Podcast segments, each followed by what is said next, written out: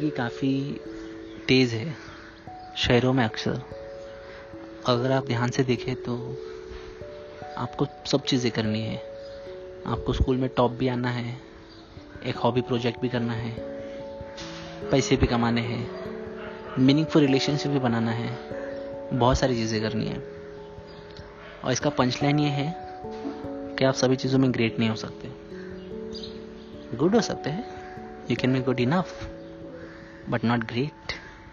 सो क्या करें, सब छोड़ दें या फिर कुछ एक नया तरीका अपनाएं, बेहतरीन तरीका, ज़िंदगी जीने का मीनिंगफुल तरीका। ऐसा तरीका है हमारे पास, सिंपल है, आपकी लाइफ है, उसे इस तरह बिताइए कि आप उसे 1 प्रोजेक्ट एट ए टाइम जिए। फॉर एग्जाम्पल, हर 6 महीने या हर एक साल का आपका एक प्रोजेक्ट होना चाहिए। वो प्रोजेक्ट कुछ भी हो सकता है। वो हो सकता है कि आपको एक रिलेशनशिप फॉर्म करना है, या आपको एक बिजनेस बनाना है, या आपको कुछ specific amount of money earn करना है, या आपको कुछ कोडिंग करना है, या आपको कुछ एक म्यूज़िक लेसन सीखना है, या आपको कोई एक नई लैंग्वेज सीखनी है। Project can be anything. और उस 6 महीने या एक साल तक बाकी चीज़ आप करते रहिए, पर आपका 80% फोकस ऑफ एनर्जी उस प्रोजेक्ट की तरफ होना चाहिए।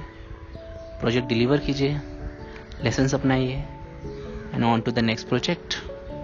This is the best way to leave your life. For starters, आप 3 प्रोजेक्ट चुनिए और किसी एक पे काम करना शुरू कर दीजिए। It can be anything. अगर आप टीनेजर्स तो ज़्यादा जाहिर सी बात है, आपने कुछ म्यूज़िक इंस्ट्रूमेंट लिया होगा, कोई एक लैंग्वेज आपको फैसिनेट करती होगी, या कोई पैशनेट चीज़ आपको ट्राई करनी होगी, क्या उससे आप इनकम कमा सकते हैं। कोई भी एक लीजिए, 6 महीने के लिए फुल फोकस।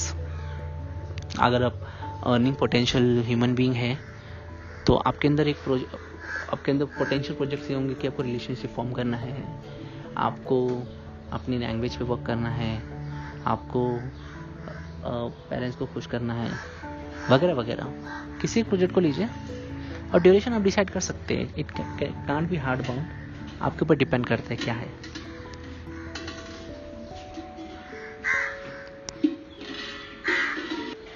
जस्ट डिसाइड कीजिए आपका प्रोजेक्ट का ड्यूरेशन क्या है, क्या प्रोजेक्ट है, और जुड़ जाइए, और आपकी ज़िंदगी बहुत ही ब्यूटीफुल, बहुत ही मीनिंगफुल हो जाएगी।